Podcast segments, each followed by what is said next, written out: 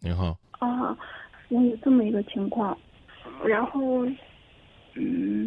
就是我们老家是甘肃的，然后就是14年的时候，我老公意外去世了，然后就是前段时间，我在在安晚上征婚的一个我们老家男的，就是比我大8岁，他说让我去见他，我就挺纠结，我说是去还是不去。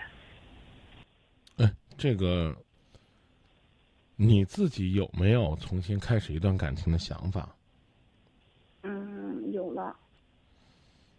那这个人是你的理想人选吗？就是岁数比我有点大，之外其他的都还可以。那如果说你觉得他不合适，那你就放弃他，然后开始新的寻找就可以了。如果呢，你觉得你愿意考虑，那大家找一个合适的时间、合适地点见一见，我觉得也没什么。因为他现在就在我们老家，我现在在天津干过。因为就是我儿子放暑假的时候，我刚回去在家待2个多月，我刚来天津，不到1个月，然后来回我挺折腾的，我就是挺纠结，我现在是去还是不去，我就想找你老师给我指导。我觉得这个东西我帮你算不了。你这个问题呢，在某种意义上是需要我帮你算成本呢，还是算这个男人的魅力呢？这我算不出来，我只能告诉你，在合适的时间、合适的地点。比如说你认为呢，你去这个男孩那儿或者叫男人那儿，你觉得呢稍微有点太主动了，那你就可以不去，你可以主动告诉他，你说等合适的机会你来我这儿吧，我这个请假不方便，可以，没问题。但是你一定要明白，是你自己感兴趣了你才跟他这么说，如果你不感兴趣你就婉言拒绝就行了。你让我去帮你看去不去，我不知道你在犹豫和纠结什么。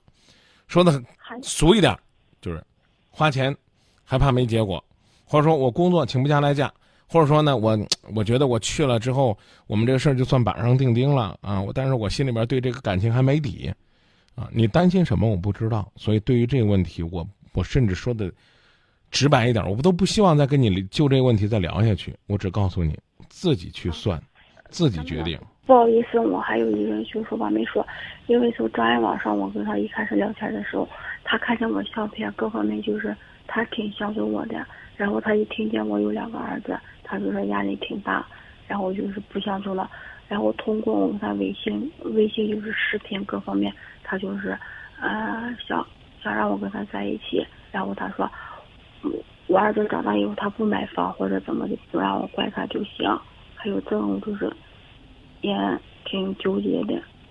我觉得您这个话呢跟我聊的有点多了，这个人你满意不满意？直接回答我。就是比我岁数大的职位其他都挺满意。我问你满意不满意，你直接回答我，不要说除了。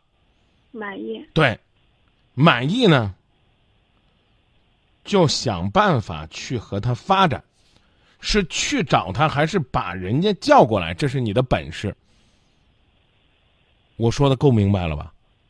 明白。你老在这问我张老师我去不去，谁知道你心里边怎么想的？我要说不让你去，那你心里边不痒死啊？怪没意思的。我刚跟你讲那么长时间就这个道理，你别问我去不去。简单来讲，你第一个问题就叫谈不谈。你说张老师我决定跟他谈，那就是怎么开始的事儿，就这么简单。你觉得这人可以，那你就可以适当主动一些，你觉得这人不行你就直接拒绝人家。明白了吗？明白啊。什么年龄大呀，什么孩子呀，这都得慢慢了解，他能不能接受你的孩子，能不能接受你的过去，你到底能不能融入他们家的生活他对你呢究竟是一时起了这个怜爱之心，像心疼闺女一样的想帮你，还是说真正的被你所感动为你仰慕，这都是要在交往的过程当中你才能够感觉到触及到的东西。